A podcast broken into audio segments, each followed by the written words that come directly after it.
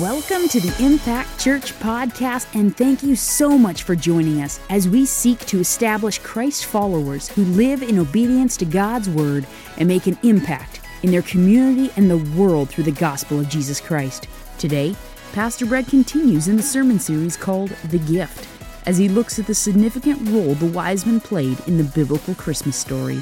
Are you ready to make an impact for Christ? The time is now.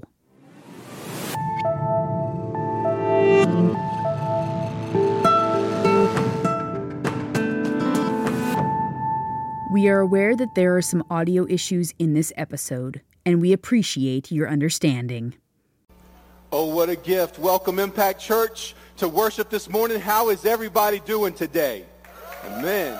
All right, I hope you guys are excited to, to get in the house of the Lord here this week as we get to celebrate this week the birth of our Savior, Jesus, the real reason, the only reason for the season. So welcome to Impact Church. Um, something, uh, I guess, great really happened in this year because you get really two Sundays around Christmas to, to celebrate more specifically didn't really know which one people would choose to be the, the Christmas Sunday, right? Um, Usually it's the Sunday before Christmas, but today, honestly, you can't get farther away from Christmas Day than today in one week, correct? All right, so we get to do it this Sunday and probably next Sunday. So welcome to Impact Church. If you're visiting with us today, we always say every week, welcome. And we hope that if you're not plugged in somewhere, if you're not in a, a place you would call home church-wise, and you're searching and you're looking, that the Lord would lead you right here we know God's doing an amazing work. We would love for you to be a part of it and get plugged in and serve Jesus in his work to reach this community here at Impact Church. So welcome this morning. If you're uh, looking for a place that preaches the word and stands on it and doesn't back down and apologize for it, you're in the right place. So welcome this morning. We're continuing in our second uh, week here in a sermon series that we just started last week called The Gift. This is our Christmas uh, time sermon series, and we are looking specifically at the Christmas story. All right, and what we saw last week specifically, if you missed it, was we looked at the shepherds. And a lot of people see these, you know, nativity scenes and on Christmas cards and whatnot, and all we see are these characters. And, and we just see them as such. We see them as just parts of a play, right? Or people we can dress up like. But did you know that there's real biblical significance and life application in these people who are around the scene of Christ. And I think we saw that last week because when we looked at the shepherds, if you missed it, I encourage you to go back and listen to it. And we saw that there was life application in the shepherds being brought to the manger. All the way down to the specific time of day which they were approached by the angel and the region, the area they were in when they were approached by the angel. So go back and check that out. So today, we're going to visit and look at another set of characters that are in the Christmas story that also have significance. We're going to look at the wise men today. And the title of today's message is Wise Men Still Seek Him. Wise men still seek him. Who were these wise men? How many were there? Did they really ride camels? Does it matter? Does it matter who they were? They were there. Is there any significance in their part of the story? Again, as we alluded to and saw last week, I think as we looked at the shepherds and found out their significance, we can definitively say that there's significance in these wise men in this story. But what is it? Where is the significance? I think we all kind of wonder as as we grow up and maybe as we're older, like who these men were, all right? Because really there's no reference of them after this part of the story again. Just like the shepherds, we don't know their names. We don't know who they were. We don't know how it impacted their life. What did they go on to do afterwards? None of that's given to us. So how can we see significance in this? Most of our perceptions about these wise men specifically are only gained at a nativity scene or a Christmas card or a Christmas play. So as such, they really only become characters that we dress up like in a play. And so therefore, if that's all they are, they have no life application and biblical significance to us. But we know that's not true. So what is the significance? We're going to see that today. You know, there's been speculation even traditionally about who these men were and whether they were kings or not and who their families were, even to what their names were. In fact, in studying and research, it seems that some people who knew who these men supposedly were went to their burial sites and dug them up and put their skeletons, their bones, their skulls on a display in a Catholic cathedral in Europe, specifically in Cologne, Germany. No lie. You can look that up. Supposedly they're there.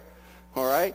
And, and you look at and there's this myth around when they dug the, the wise men's bones up and extracted them that their skulls, and they got their skulls, their eyes supposedly were still in their skulls aimed toward Jerusalem.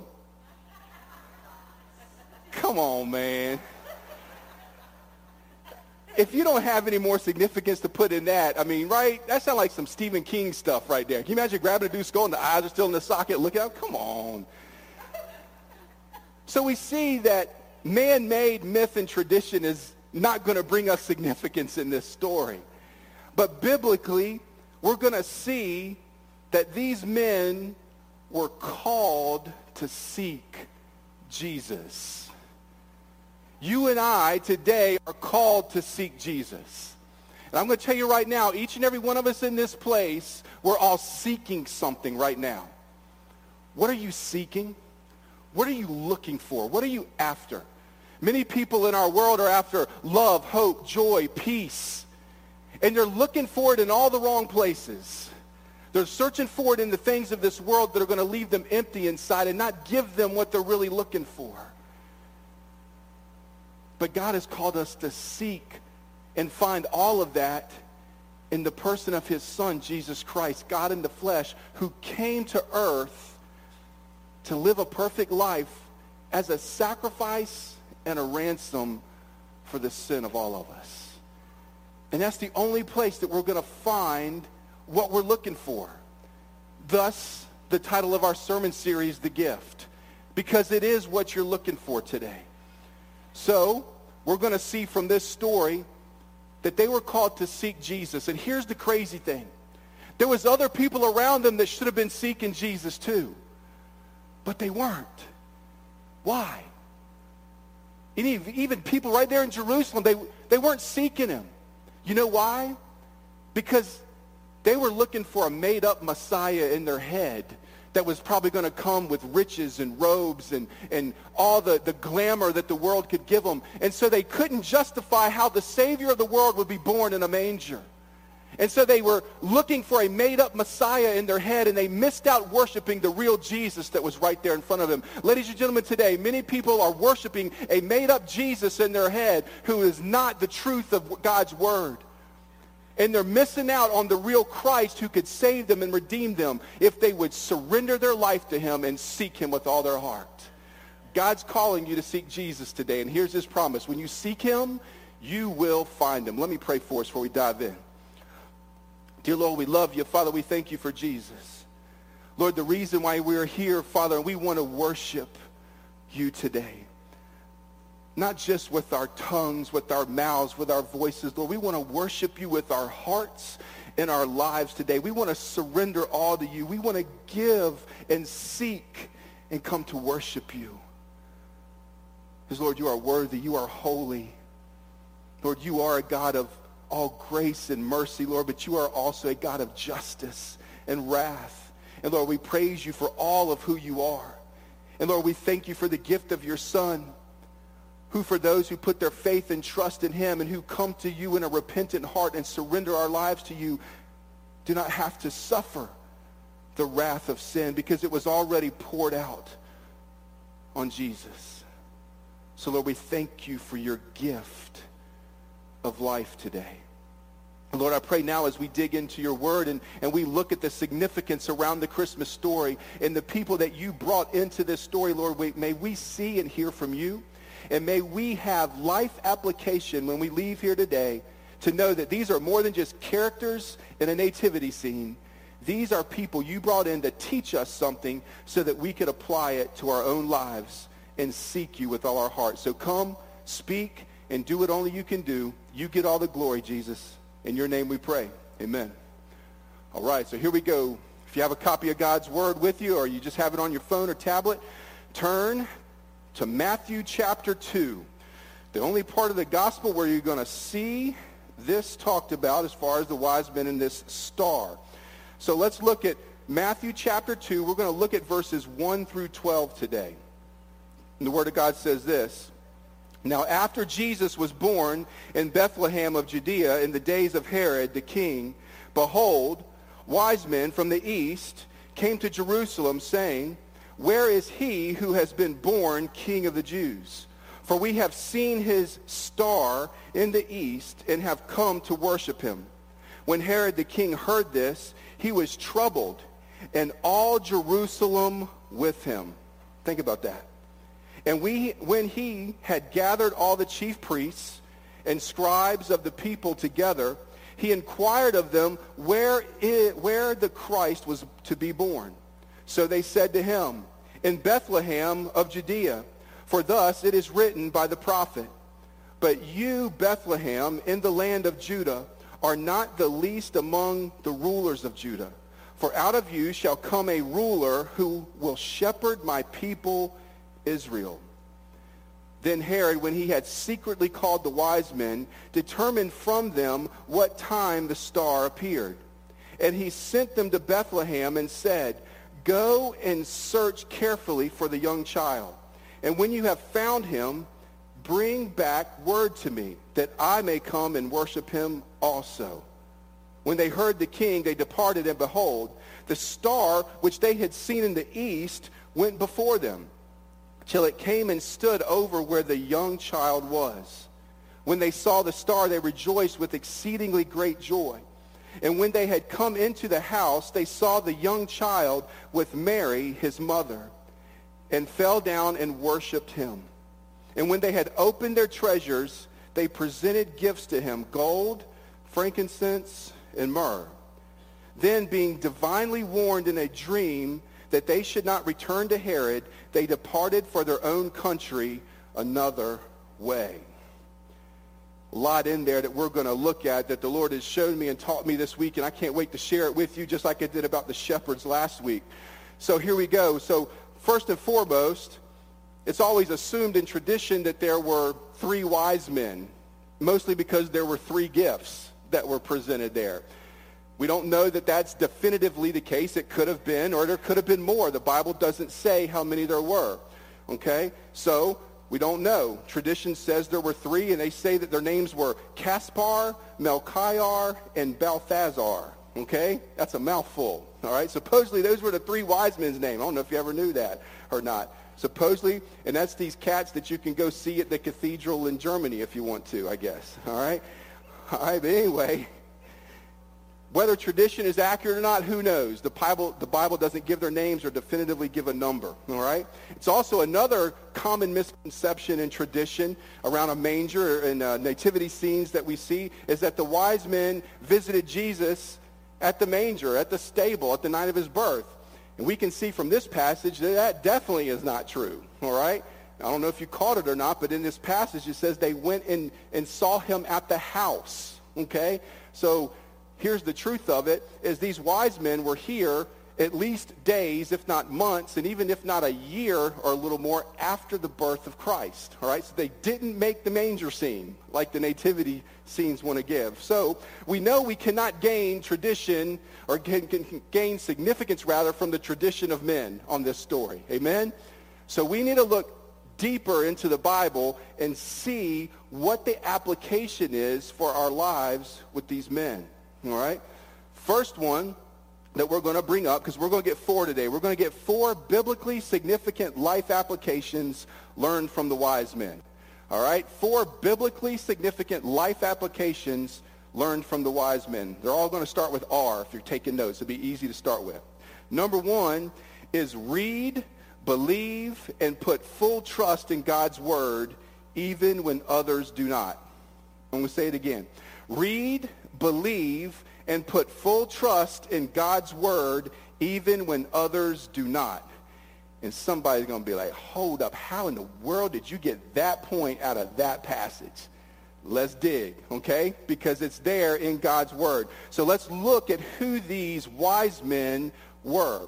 If you look at the Greek word for wise men, it's the word magos, all right, which translated simply into wise men or magi, all right? It's where we get the word magician, all right? Back in uh, the Hebrew, you'll see that word magician a lot through the Old Testament. It's speaking about these wise men, all right? It's actually a poor English translation back to a magician because it's not like a magician like we think of today that pulls a rabbit out of a hat, okay? These were astrologers and, and fortune tellers and, and the like, okay? So they were of a priestly tribe of people among the Medes. They were skilled in astronomy and astrology. And we know astronomy is the science of the study of stars in space. And we know that astrology, all right, is the the voodoo stuff around the stars and stuff in space. That somehow the, these stars and everything line up and, and tell you who you are and, and, and what you're going to be doing in life and all this stuff that's going to happen. Greek Empire and the Roman Empire, and they were significant in all of them. They had political significance as well as power within these governments because of their priesthood, because of their, again, astrology, astrology and astronomy knowledge, and really their occultic type wisdom all right, that they had gained from this. So these were the, the people that the kings and the leaders, if you recall through all the Old Testament, would call upon if they needed to know something or if they needed a dream interpreted. All right, you with me? So here's these wise men. Now you get a little bit of picture of who they are. Okay, see how the Word of God's going to start to make sense?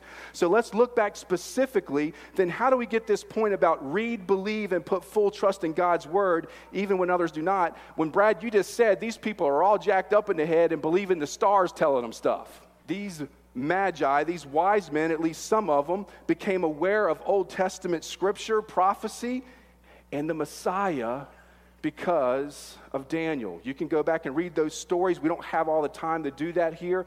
You can go back to Daniel chapter 2, Daniel chapter 4, Daniel chapter 5. And I want to define and really pull out this definitive influence that the Bible says Daniel had on these people because it's in Daniel chapter 5, verses 7 through 11. And we know that at this point in time, Nebuchadnezzar's off the scene. Now, this evil king Belshazzar is here, okay? And he's an evil king with an evil heart. And uh, old King Man must have been hitting the chronic or tipping the bottle back too much one night. And he sees a hand and some fingers right on the wall, right? Ultimately, we know that was God and his divine prophecy saying what was about to happen to this dude. So, what he did, all right, he got all kind of scared and he calls for the wise men. You can read that in chapter 5 of Daniel. He called for the, all these wise men to come together. And he named them the astrologers, the Chaldeans, the soothsayers. Soothsayers, a fortune teller. Okay? So all these were the wise men. And he said, Whoever can tell me what this junk on this wall means, I'm going to give you some purple and gold bling and stuff, and I'm going to put you third in charge, right? Okay, so there's the story in like a 20th century Brad version, okay, as we're kind of putting this all together quick. Y'all can go back and read the story, okay? But what happens here is Nobody could do it. He said, My wise men can't interpret it. So, who, as we get down through that passage, do they call on? The queen points out, says, You know, these dudes can't do it, but there's somebody in here who has the spirit of the holy God, and he is chief of these dudes. And he can tell you. And so he comes in, and we know the story, and he interprets the dream. It comes to pass, Nebuch- um, Belshazzar rather dies, okay? And then Darius gets put in place. And off to chapter six we go with Daniel in the lion's den. So we see the influence that he had. He was chief of the wise men. You know he had godly influence on him. Even the queen called upon him, knew he had the spirit of the holy God in him, and called him to interpret what the wisdom of man could not. That's a Jesus story right there. It's beautiful when you see this played out. So we know now definitively Daniel, back in Babylonian Empire times, had influence over this priestly group of magi known as wise men. But he was different because he was not looking at astrology or astronomy. He was filled with the Spirit of God, the one and only true God. We know his influence was so strong that even if you fast forward to chapter 6, that as Daniel was being thrown into the lion den, lion's den, Darius even said, Daniel, what did he say? Says, I know your God will deliver you. Do you remember that? You tell me that brother didn't have some influence. Even the kings knew who Daniel served and had faith and trust in. So now we see this salt and light man placed in a godless culture with influence of the Bible and the Messiah that was prophesied to come. So now you can see, fast forward 600 years, you can see God back then setting up Matthew chapter 2. Can't you? Where now, yes, these weren't these specific wise men from 600 years ago. They didn't live that long, like, okay? So, but what got passed down through the generations? That some of these wise men retained the faith and, and followed Daniel's ways, followed the ways of God's word, and then had this influence now. And we know probably over that time, some of them drifted toward other religions because as Persia came in and, and overtook Babylon, and you got the Cyrus, the king of Persia, and, and there was a, a religion called Zoroastrianism that come in, which was like a basically a counterfeit Christianity all right, that, that didn't believe in the deity of Christ. And then some of them probably drifted back toward astrology and astronomy as their lead, and some of them stuck with Daniel and God's word and passed it down through the generations. So now we come to Matthew chapter 2, where some wise men knew the scripture. They had faith and trust that God is who He said He is and that the Messiah was to come. So when the star lit up, they knew what that was from prophecy and they sought him. It was God calling them to seek him. I want you to think about that. So these wise men that showed at the manger were part of a remnant of a godless culture who were influenced by somebody standing up for God and they were seeking the Messiah. I want you to think about that for just a minute. God cared enough about some wise men to send Daniel into a godless culture to stand for Christ so that they could see the truth. Who has God placed in your life along the way to show you the truth of who Jesus is? Have you rejected it and turned for the things of this world? Or has that sparked something in you? to say, you know, that person had something different in their life that I really want. I want to know what it is. And have you sought after that? God's going to great lengths, I promise you, to reach you. God's going to great lengths to put people in your path, to put people in your life, to bring you to church. Maybe you're here today because somebody invited you. I don't know. But God is going to great lengths to reach you and ask you to seek Him. So are you following Him? Are you searching after the one and only true God? Or are you searching after a false God that's maybe made up in your heart or mind that you've listened to from the culture and society that has nothing to do with the true God of the Bible and who Jesus really is? Hebrews 11:6 says, "But without faith it is impossible to please him." For he who comes to God must believe that he is, and that he is a rewarder of those who diligently seek him. With faith, it's impossible, without faith, it's impossible to please him. And anybody who comes to him, you must believe that he really is, that there's not another way, and that he's a rewarder when you diligently seek him. We have some example of some wise men that did just that. Thank God that Daniel and the influence of God in a godless culture, we had some men that believed in God, trusted in who He was, sought Him, and God rewarded them because He found what they, they found what they were looking for. Today, if you seek God with all your heart, you're going to find what you're looking for. Number two, our second point brought out through these wise men relentlessly seek after Jesus no matter what even when others do not. Relentlessly seek after Jesus no matter what, even when others do not.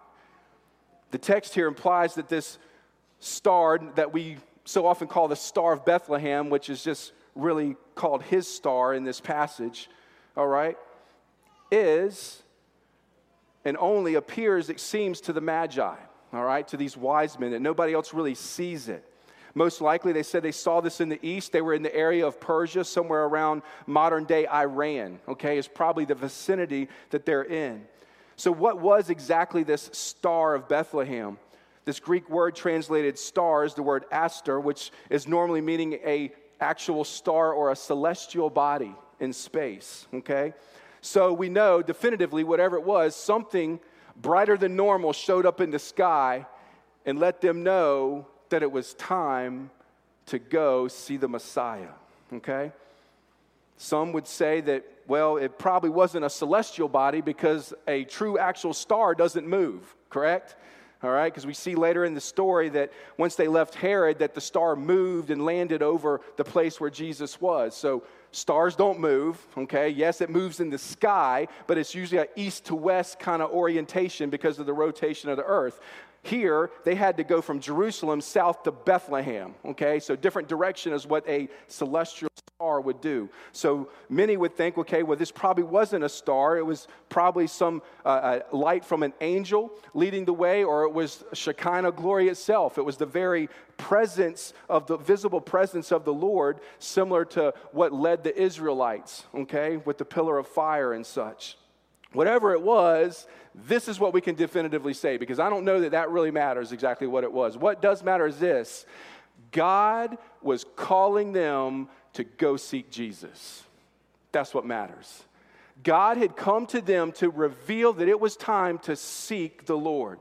And I think of the verse John 6 44 says this says, No one can come to me unless the Father who sent me draws him, and I will raise him up at the last day. No one comes to me unless the Father who sent me draws him. The wise men couldn't even seek Jesus on their own. God led them to him. I want you to think about that. Your salvation today, you cannot save yourself. You cannot come to Jesus on your own.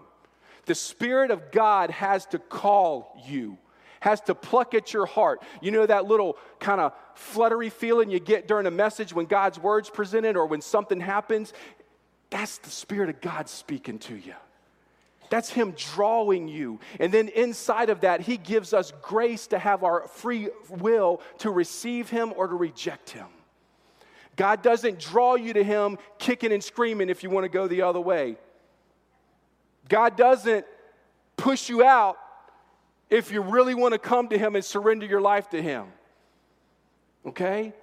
He calls you, and in that grace gives you the free will to then receive Him or reject Him. But make no mistake, no one comes unless the Spirit of God calls. So here's the Spirit of God calling these wise men through this star come seek me. You will find me. It's a beautiful truth of Scripture brought in through this story of the wise men. All right? So again, there's no biblical record of anyone else seeing this star. And these wise men traveled almost some 1,000 miles to get there. I want you to think about that. That's a long trip, right? So, probably with that type of trip, they were on some camels. I don't know, okay? Does it matter? That probably doesn't matter. All right? But we see they come into Jerusalem, and what do they start to do? They saw the star in the east and they traveled. All right? So, whether the star led them right there and then kind of disappeared or whatever happened, I don't know. But they went to Jerusalem. What did they start to do? Because obviously the star wasn't quite over where Jesus was yet. They asked everybody, hey, where's this Messiah? I heard he was born. Where's he at?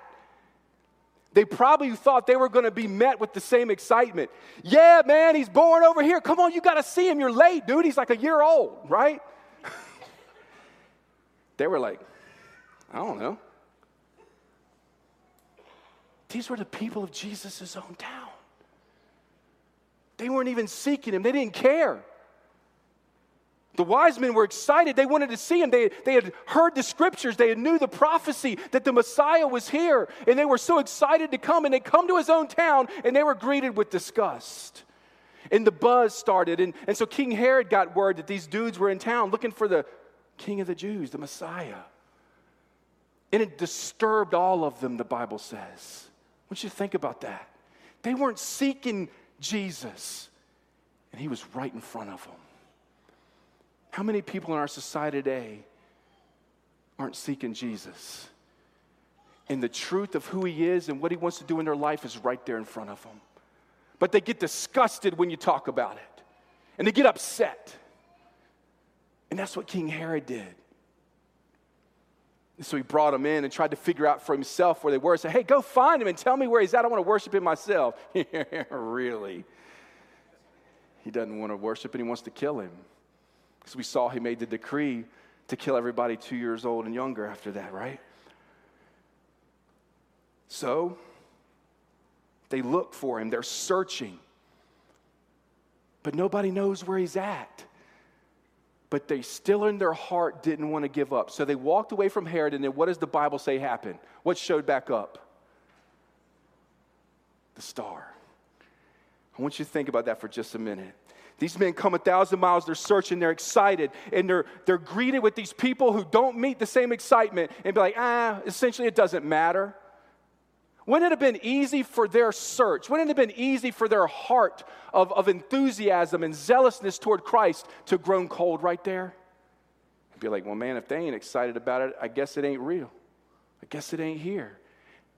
How many times do we get excited with the Word of God? Maybe we heard the message, maybe we know God's calling us, and we get excited about it. And then we go out into this world, we go out to work, we go into our school, we go into our, our, our, our ball fields with our teammates, and we're not met with the same enthusiasm about Jesus, and they smirk and they laugh and they get disgusted, and we lose our zealousness for Jesus.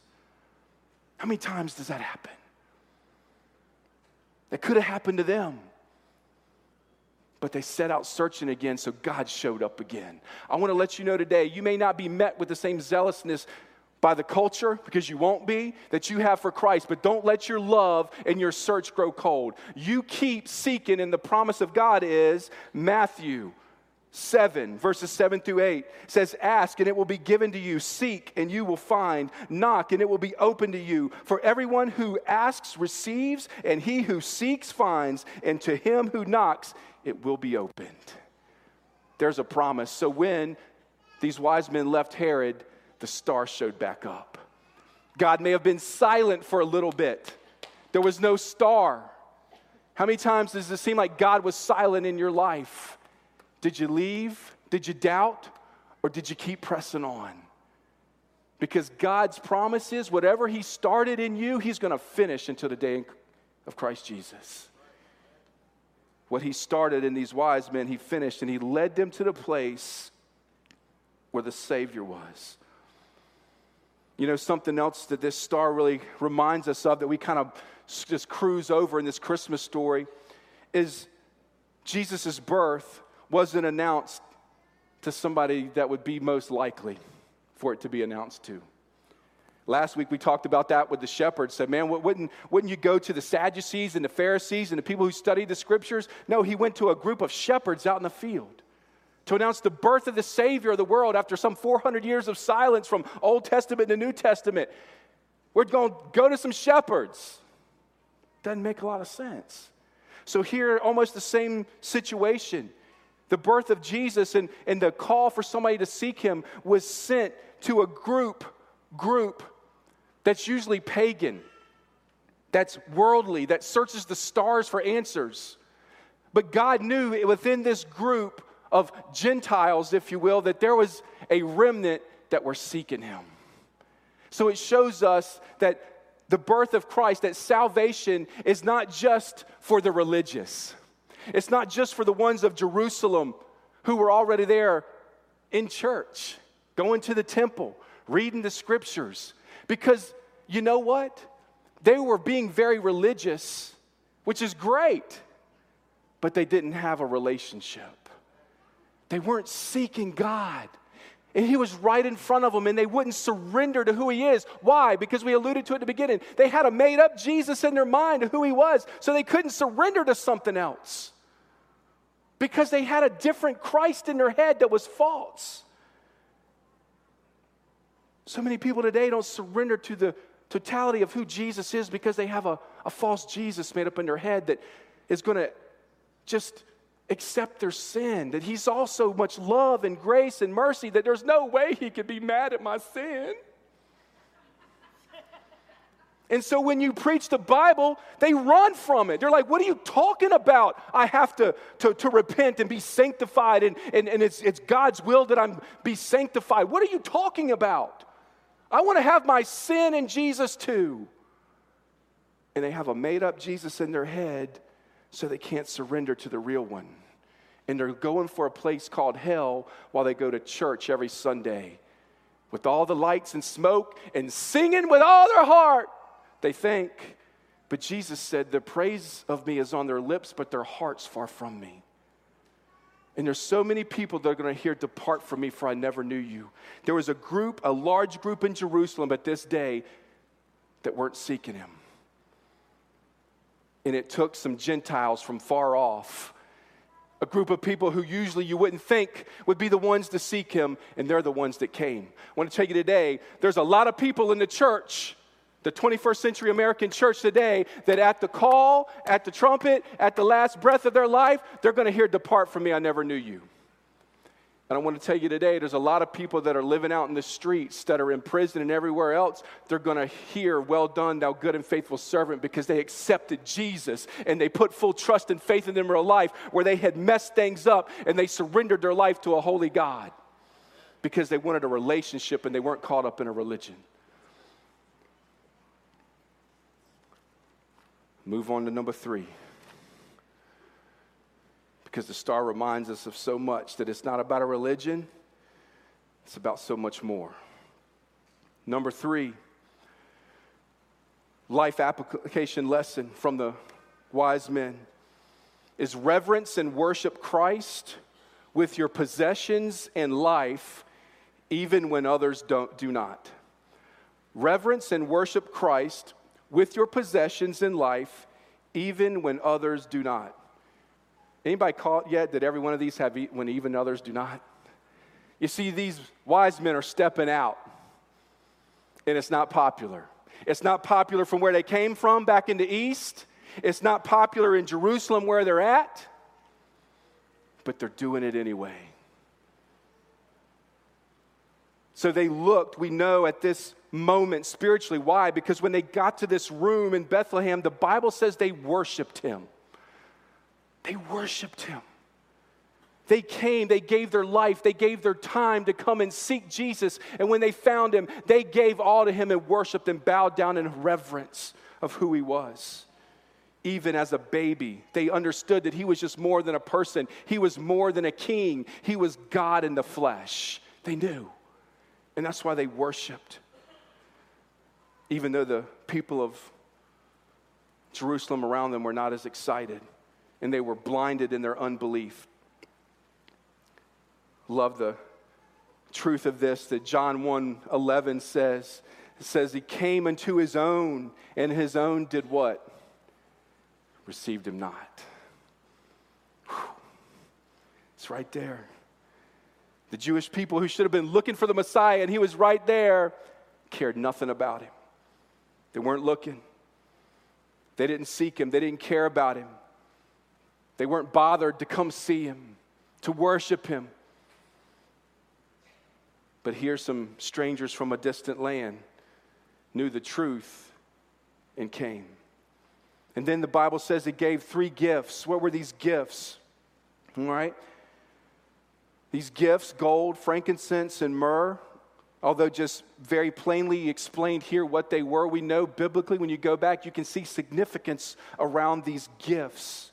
First of all, it gives us the message that not only do we worship and serve Jesus with our life, with our time, but we serve Him with what He's given us our possessions, our wealth, our tithe, our offering, our support of God's ministry to see the gospel go forth. When we know we're in a Bible believing, preaching church and the word of God's going forth, we should want to give to that with our life, by serving, and with our money to support what God's doing. Here, they give actual gifts, all right?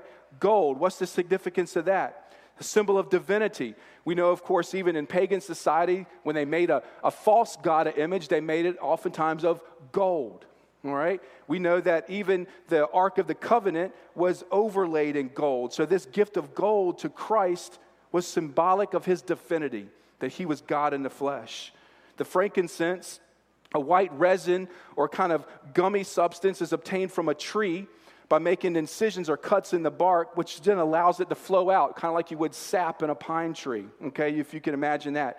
And it was highly fragrant, especially when it was burned, and therefore it was often used in worship where it was burned as a pleasant offering to God. So, this frankincense is a symbol of His holiness and righteousness and His worthiness to be praised as an offering. The gift of frankincense to Christ was a symbolic of His willingness to be a sacrifice, that He would go to the cross and give Himself up as an offering for many. The myrrh, another product, of Arabia that was also come from a tree in the same way was a spice that was often used for embalming, okay? It was also a lot of times intermingled with drink and wine to, to, to, form a, a drink. And we know that symbolic that Christ said he was about to pour himself out as a what? A drink offering for many, right? Not only that, but this myrrh was mixed, if you look in Matthew chapter 27, 34, that it was mixed with the vinegar, the sour wine okay, that Jesus was given on the cross, that when he tasted it, he didn't drink of it. It was sour. So we know that this myrrh then represented this bitterness, this suffering and affliction, knowing that Jesus would greatly suffer as a man. His body would be broken, his blood would be shed, and he would die on the cross as a ransom for many. It's beautiful, isn't it? They're more than just three dudes at a nativity scene. Let's get number four, our last one as we close. Number four, resolve to obey God and not man, even when others do not. Resolve to obey God and not man, even when others do not. If you see in verse 12 of our passage, where it says that they were moved divinely by God in a dream to not go back to Herod, but to go back to their own country another route. What did they just do by doing that? Who did they disobey? The king. What did the king tell them? Go find out where he is and come back and tell me. That was a command. It ain't like today where you can just kind of, ah, I don't care what the governor says. I ain't gonna. You do that back then, you do what? Die. You ain't gonna live no mo. Right? So, what they did was disobey man and obey who? God. See the application there? When it comes down to the biblical reference, we obey God rather than man. 100% all the time especially if man's rules go against God's. That's the message in this. So they heard from the Lord in a dream. They obeyed God, not the king. It could have cost them their life. Also, what they just did was it popular to obey God? It was popular to obey the king. That's who everybody was obeying in Jerusalem. We weren't searching for, for God. We weren't searching for the Messiah. We weren't hearing from God Himself. They, you know they weren't because they weren't even seeking Him. They were just caught up in their customs. So it wasn't popular to do what they did. But they sought to please God and not man. They said, I'd rather offend the king than offend God. Do you have that in your heart where you would rather offend man than offend God? Or do you give in to the culture? We just went through 16 weeks of that. Do you sway your beliefs and your stance on God's word so that you can get applause, so that you can be included with the culture in the times that are drifting away from God? Or you, do you resolve in your heart to stand with God in the truth of His Word? The wise men did. Romans 3 3 through 4 says, For what if some did not believe? Will their unbelief make the faithfulness of God without effect? Certainly not. Indeed, let God be true, but every man a liar. That was the stance that these wise men had because they've been influenced, even inside of a godless culture back home in the East, by a man named Daniel some 600 years before the birth of Christ who decided to be salt and light and resolve in his heart to stand for God and the truth of his word. And I wonder what God can do through you and me if we resolve in our heart to stand. Who would we move some years down the road, maybe even after we're dead and gone, if the Lord lets this world continue like it is? I don't know. But who could we influence years down the road because of our stand today? God is calling you to seek Him. Whether it's for first time salvation or whether it's for rededication today, to refind your hope, return to your first love. And it's time to make a stand for Him, even inside of a godless culture, to seek Him with all our heart and give to Him. I want to close completely with a passage out of Jeremiah that I know we're also familiar with this verse, Jeremiah 29 11. It's posted in a lot of places. People put it on their walls, they, they put it on Facebook posts, they put it on pictures on their wall. And in the NIV, it says, For I know the plans I have for you, declares the Lord plans to prosper you and not to harm you, plans to give you hope in a future. And I'm going to be honest right now 90% of the people take that verse out of context. They think that verse means when they say prosper, oh, God's going to make me rich, baby oh, God's going to give everything to me. It's all going to be like a playground around here because I'm in Jesus. Give me the blessings, Lord. Jeremiah 29 11. Can I give you some context for the verse so you don't take it out of context anymore? The prophet Jeremiah here is writing a letter. He's writing a letter to the people in captivity in Babylon the people who had been taken out of Jerusalem and were now in a godless culture because of their sin. God turned them over and they were in captivity.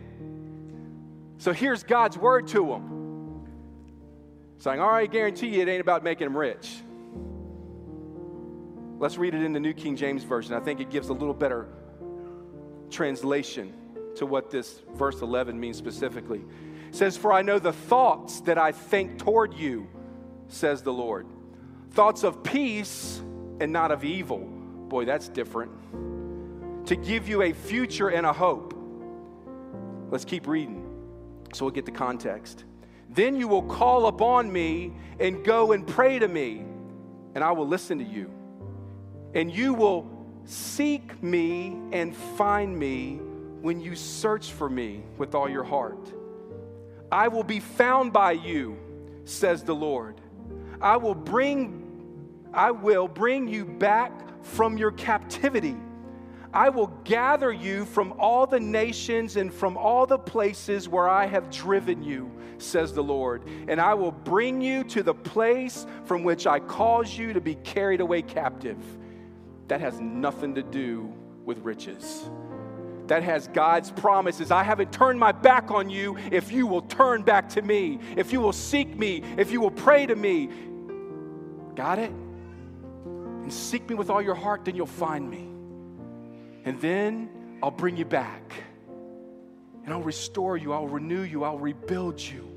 I'll put you back in the rightful place that you're supposed to be seeking me. That's the plans I have for you. It's not to get a dollar. Shame on us for taking God's word out of context. He's calling to his people who had fallen into sin, saying that I will renew and restore and redeem you if you seek you. Maybe there's somebody here today and you need to hear that word today. Maybe you've drifted, maybe you've ran, maybe you feel like you're in the captivity of sin in the world and Satan's got his grips on you and your family and you need to run back to Jesus today and I promise you he's going to hear you. If you have a repentant heart and you come and you fall on your knees and you cry holy to Him, He's going to renew and restore you. He's going to set you free from where you've been captive. That's the truth of Jeremiah 29 11. When you seek Him, you'll find. God wants you to return today. Maybe you need to come for the first time, or maybe you need to return and rebuild. That's the name of our next sermon series after New Year's, by the way, as we go through Ezra. So, bringing in and landing this plane on the wise men, we need to read, believe, and put full trust in God's word, even when others do not. We need to relentlessly seek after Jesus, even when others do not. We need to reverence and worship Christ with our possessions and our life, even when others do not. And we need to resolve to obey God and not man, even when others do not. There's the significance of the wise men. God's call to us today is wise men still seek Him. God's calling you to seek Him. Will you answer the call? Let's bow our head and close our eyes today. And I want to know right now if there's anybody in this place, like we talked about earlier, God's been tugging at your heartstrings. No one comes to the Father, Jesus said, unless He sends me. No one finds me. No one can come to me unless the Father who sent me calls them. God's calling you today to seek and find what you're looking for. So if you're here today and you've never accepted Jesus as Lord of your life, I want you to do that today. I mean, if you've never fully surrendered, maybe you prayed a prayer one day and maybe you've been in and out of church and you, know that Jesus is God. I'm not talking about that. That's head knowledge. Even the demons believe that He's God and they shudder at the sound of His name. That's not what I'm talking about. I'm asking you, have you fully surrendered your heart to God? Fully surrendered your life, your will to God's will? Have you repented of your sin? Repentance is different than remorse. Remorse is just, I'm sorry. But as we know, even from human behavior in our world, if somebody's not truly repentant, their behavior doesn't change. They're just sorry for what they did and then they'll do it again. If you're repentant today, that means you've come before a holy God. That means the Spirit of God now is going to come inside you and change you, and He is going to do the work of changing your behavior. Have you experienced that in your life? It doesn't mean you're perfect, you never will be perfect, but it means that progressively, day by day, there's been a difference in your life toward Christ. Have you seen that? If you haven't, will you surrender to Him today? God's calling you to seek Him, to truly seek Him. Not a fake Jesus made up in the culture or in the minds of man, but the real Christ and God of the Bible. Have you surrendered to Him? Do it today. I'm going to lead you through a prayer from, that I want you to say from your heart to God's heart and just completely realize that the words don't save you. Romans 10 9 and 10 says, with your heart that you're justified. Will you surrender your heart to Him today? Or if you're out there and you said, Brad, I've accepted Christ earlier in my life and I walked with him, man, and I was on fire for the Lord at one time, but, but lately, man, my, my, my love, my, my walk has grown cold, it's grown stale. And I need to come running back. I need to return to him today, like that passage in Jeremiah 29 that you read. That, man, I feel like that I've been brought off into captivity, and I want to come running back today. I want the Lord to rebuild and renew me through His Spirit right now, and I'm going to rededicate my life. If that's you, I want you to pray the same prayer from your heart to God's heart right now. Let's get it right today. No greater gift you'll be given this Christmas than the true salvation and the power of Christ in your heart. Do it right now. For the first time, or to rededicate to say, Dear God, I love you, and I'm coming to you right now with a repentant heart. And I'm admitting to you that I'm a sinner I've fallen short of your glory, and I'm in need of you, my Savior. Lord, thank you for sending your Son Jesus, the gift, to die on the cross, to break his body, to shed his blood, that I could have forgiveness of my sin, that I can be renewed and restored and redeemed and rebuilt. And Lord, thank you for raising him from the grave three days later, proving that he was God, he was God in the flesh. And Lord, I want to claim that same victory right now in my life because I need it. My family needs it. So, Lord, I pray that you would use me. My commitment to you right now is that I'm giving you all of me. With every step I take and every breath I make from this day forward, I want to be used for your glory as I seek you with all my heart. Amen. If that's you, you prayed that prayer, you meant business with God to receive Him for the first time or rededicate your life to Him, would you boldly right now, with every head bowed, every eye still closed, would you boldly right now forget the person around beside you for just a moment?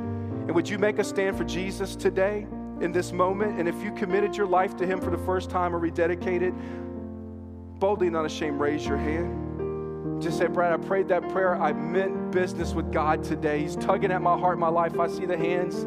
If I don't, doesn't matter. God does.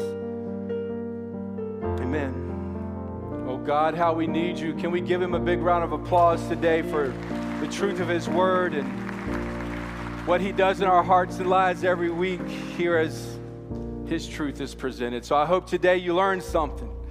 I hope today you learned some great life applications from the story of some wise men. That they're not just three cats at the manger because they weren't there to start with. that there was significance in who they are and where they were, even significance in the fact that they were asking around, Where's Jesus? Where is he at? And nobody around them cared which might even be evidence that maybe there was some more around there that probably there was a woman with them because somebody asked them to stop and get directions. and all the ladies in the house said, It's a little humor to take off for your Christmas there, right? But guys, let's take the truth of God's word and let's apply it this week. Let's seek Him with all our heart. Let's do what the Bible called us to do and be who God calls us to be. Take it, be salt and light like Daniel was, make an impact for Jesus. Grab somebody, grab a bunch of people, invite them to Impact Church next Sunday, all right? It's not the day to sleep in after Christmas. It's the day to get in God's house and worship Him. Bring everybody you know. See you next Sunday.